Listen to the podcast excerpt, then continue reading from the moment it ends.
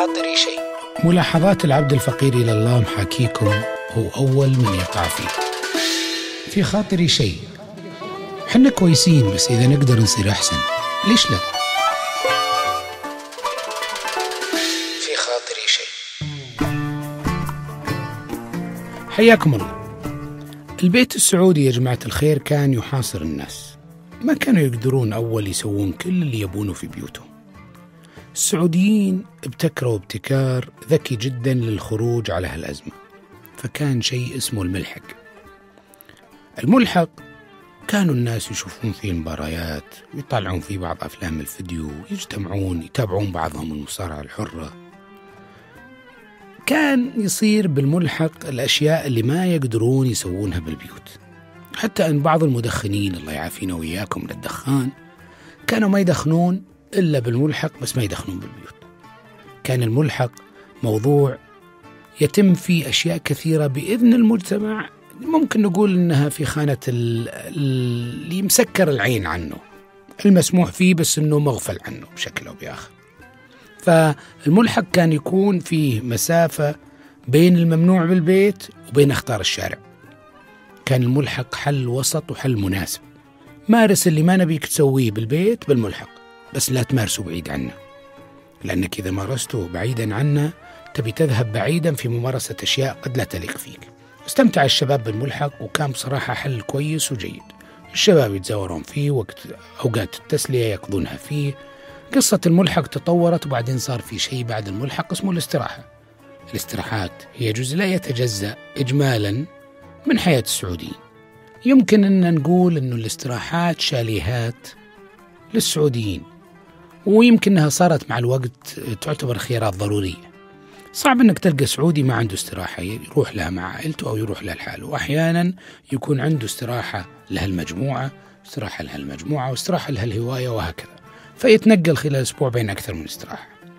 فكرة الاستراحة جيدة مبدئيا أيضا بس يجب أننا نحاول نطبق النموذج الأمثل لهالاستراحات.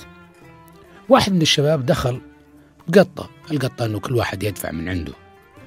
آه، مبلغ للمساهمة في مشروع ما في استراحة شبابية.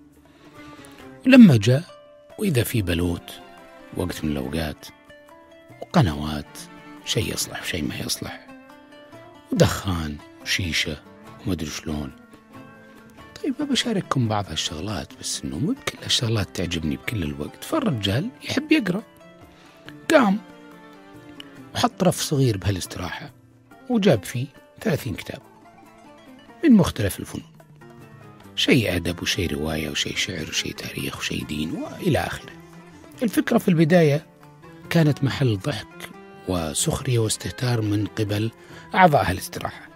بعد مرور شهر بدأت الكتب تصير مسلية. والله ما بشينا واحد تعجبه قصة بهالكتاب واحد تعجبه فكرة بهالكتاب الثاني.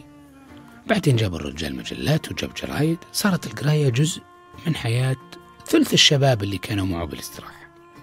حتى اللي ما يقرأ كتب كان يلقى أحيانا بالمجلات ولا بالصحف أشياء تعجبه بشكل أو بآخر فيدخل مع مجموعة الناس اللي تقرأ وهذا شيء رائع يا جماعة الخير. المهم أنه الإنسان يصير عنده وقت للقراية. يقرأ جريدة يقرأ مجلة يقرأ كتاب يقرأ سطرين من كتاب. مش مش بالضرورة تخلص الكتاب بس لازم تقرأ.